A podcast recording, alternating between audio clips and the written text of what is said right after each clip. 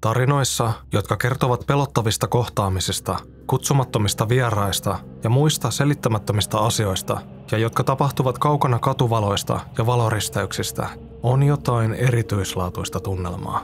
Kaupungissa on enemmän ihmisiä ja siellä tapahtuu pahoja ja vaarallisia asioita tilastollisesti enemmän kuin hiljaisemmilla seuduilla. Mutta kaupungissa on helppo tuudittautua massaan. Jos katsot työllä ulos ikkunasta kalliossa, sieltä sun 18 neliön yksiöstä ja kadulla riehuu joku hörhö, on se vain yksi hörhö muiden joukossa, ja kuka tietää kenelle tuo hörhö haluaa edes hörhöillä. Mutta jos asut rintamamiestalossa Rääkkylän kunnassa, jossa lähin naapuri sijaitsee kilometrien päässä metsämaiden takana, ja öisellä pihamaalla seisoo joku tuntematon henkilö, no se on sitten ihan toinen tarina. Seuraavaksi siis kymmenen lyhyttä ja ytimekästä tarinaa takapajulasta, netin kasvottomilta.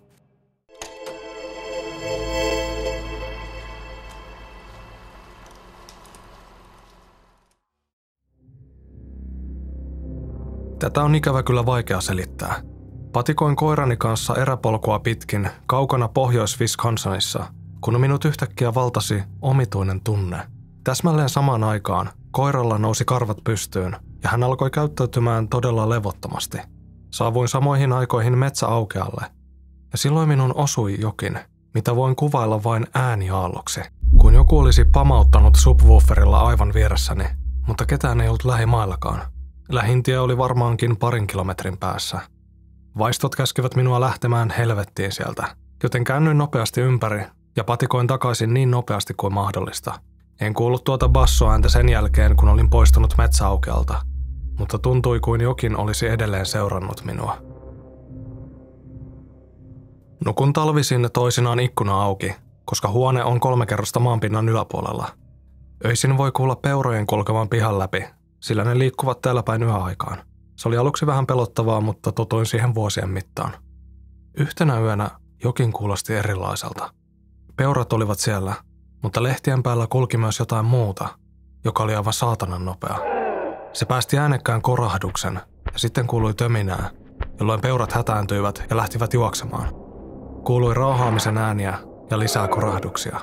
Kämmenet olivat täysin hiessä peiton alla, enkä uskaltanut liikkua. Jonkin ajan kuluttua äänien lakkaamisesta kävin sulkemassa ikkunan ja menin takaisin petiin. Seuraavana aamuna pihalla ei ollut paljon nähtävää, pelkästään hieman kuovittua maata, mutta opin muutaman asian tuona yönä. Jos lähdet metsään kulkemaan, ota lamppu ja ase mukaan. Ja jos menet, älä mene yksin. Olin kahdeksanvuotias ja asuimme erittäin ja tarkoitan siis erittäin syrjässä, Appalakkeen vuoristossa, yli 70 kilometrin etäisyydellä mistään. Istuin sohvalla isäni kanssa, oli talvi ja kello noin yhdeksän illalla, ulkona tuore lumipeite maassa. Katsoimme televisiosta vanhaa 90-luvun ohjelmaa, jossa käsiteltiin muukalaiskontakteja, ja olin aivan paniikissa pelkästään sen takia. Ja sitten kuulimme koputuksen ikkunalasiin. Kop, kop, kop. Pitäkää mielessä, että ulkona oli säkki pimeää, joten mikä tahansa siellä voisi nähdä meidät, mutta me emme näkisi sitä. Isä käski minun istua paikoillani puhelimen vieressä, ja hän juoksi itse ulos taskulampun kanssa tarkistamaan tilanteen. Isä lukitsi oven takanaan, ja hänellä oli minulle tarkat ohjeet, että jos hän ei palannut takaisin viiden minuutin kuluessa, minun piti soittaa poliisille. Olin kauhuissani. Hän kulki taloa ympäri ja tuli sitten takaisin sisälle ja yritti vähätellä koko asiaa, sanoen, että se oli luultavasti vain jonkin elukan temppuja. Mutta välittömästi kaiken tämän jälkeen hän nappasi puhelimen käteen toisessa huoneessa, soitti parhaalle kaverilleen ja kutsui tämän paikan päälle tutkimaan. Isä kai kuvitteli, että olin liimautunut takaisin TV-ruutuun, mutta todellisuudessa kuuntelin tarkasti. Hän sanoi puhelimeen, ihan oikeasti. Se oli ihan kuin joku olisi koputtanut ikkunaa ja halunnut sisälle, mutta lumessa ei näkynyt yhtäkään jalanjälkeä. Tämä muista pelottaa edelleen, ja olen jo kolmessa kymmenissä. Muutama vuosi takaperin olimme vaimoni kanssa yökävelyllä. Meillä oli tylsää, hänellä oli puukkoja, olen itse enemmän hereillä öisin kuin jokin hiton kremlini. Kävelemme pitkin joen rantaa ja kaksi henkilöä on ohittamassa meidät. He juttelevat, mutta eivät kuitenkaan oikeasti juttele. Ennemmin se oli kuin yritys kuulostaa kahden henkilön keskustelulta, mutta aivan satunnaisilla sanoilla. Meinaan, että heidän puheissaan ei ollut mitään järkeä, ja he vaikuttivat kuitenkin tarpeeksi järkeviltä liikkeissään, ettei sitä pystynyt laittamaan huimausaineiden piikkiin. Joten luonnollisesti olinhan kasvanut metsän keskellä, en kylläkään näissä nimenomaisissa metsissä. Pyydän vaimoa olemaan vaiti. Pysähdymme paikoillemme ja annamme heidän ohittaa meidät. He eivät edes vilkaise meihin päin tai huomioi meitä millään tavalla.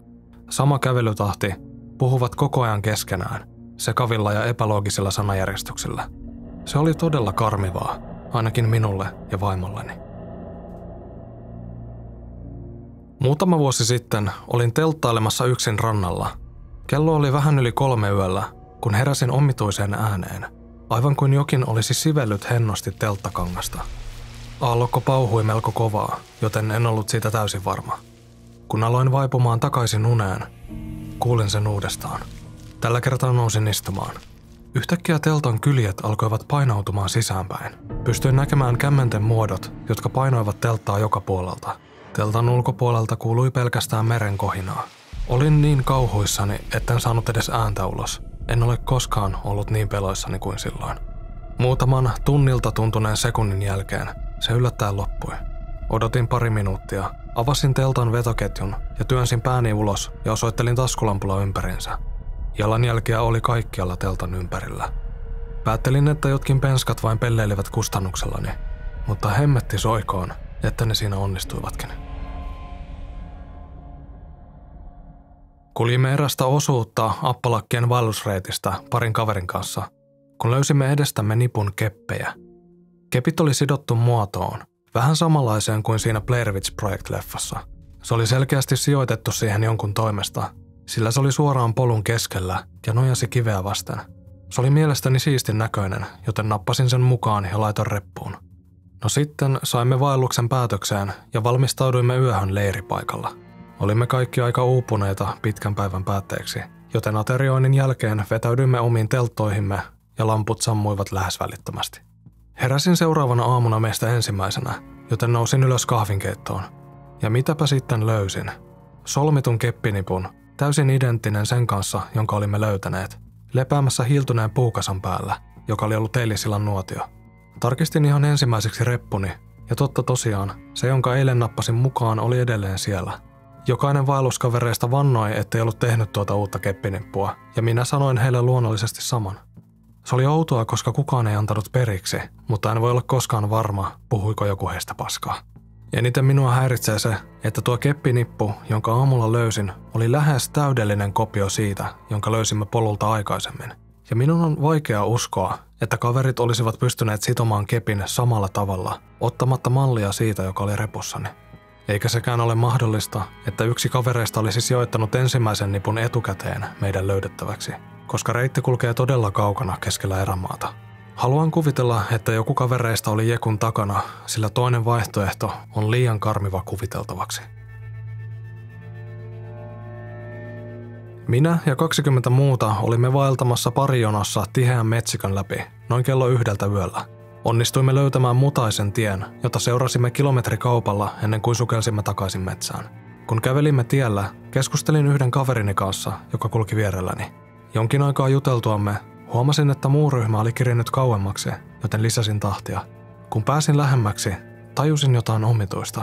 Kaveri, jonka kanssa olin jutellut, oli jo muun ryhmän seurassa – Kysyin, että kuinka hän sai ryhmän kiinni niin nopeasti, ja hän kääntyi, katsoi minuun ja sanoi, mä mietinkin missä sä oikein oot. Katosit jonnekin viitisen minuuttia sitten. Sanotaan näin, että en tuntenut holoani mukavaksi, kun olin kuullut nuo sanat. Tiedän nimittäin varmuudella, että juttelin hänelle aiemmin, tai jos en hänelle, niin sitten jollekin täysin samannäköiselle tyypille, jolla on täysin samanlaiset vaellusvarusteet. Onneksi mitään muuta ei tapahtunut sen jälkeen, mutta olin melko lamaantunut lopun ajan yöllisestä vaelluksesta.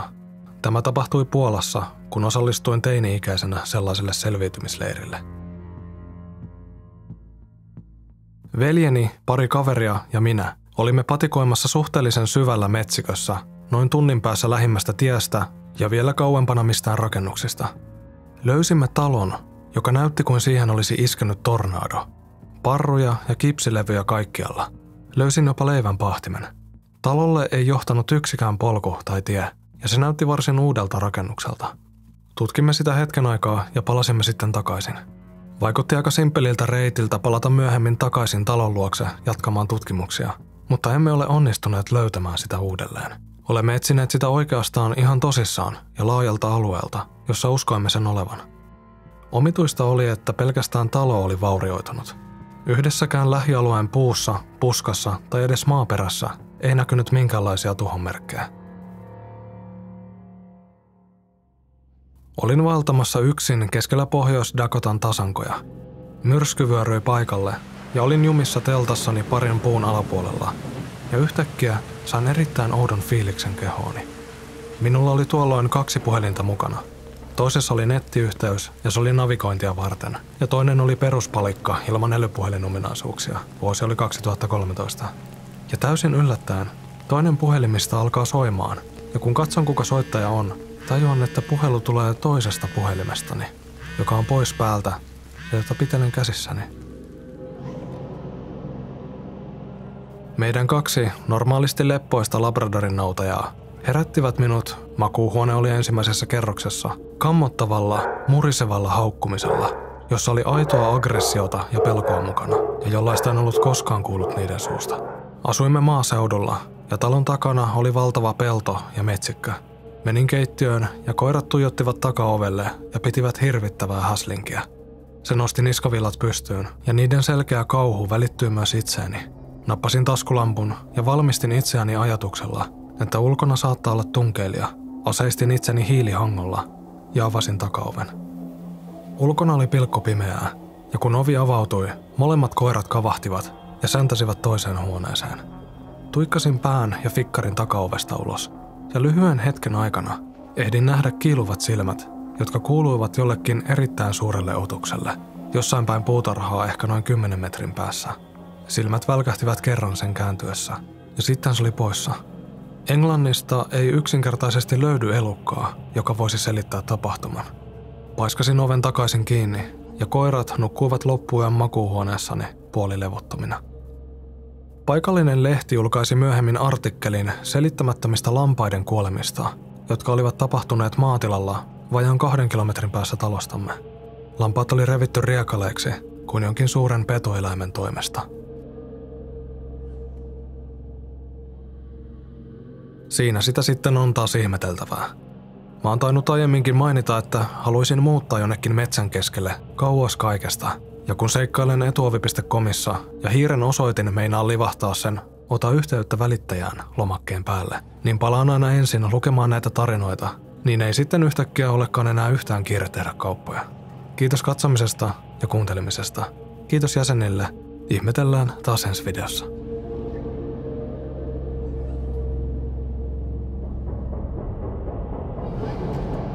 Tämä oli Kasvoton podcast. Kiitos kun hyppäsit kyytiin ja roikuit mukana loppuun asti. Ihmetellään taas ensi jaksossa.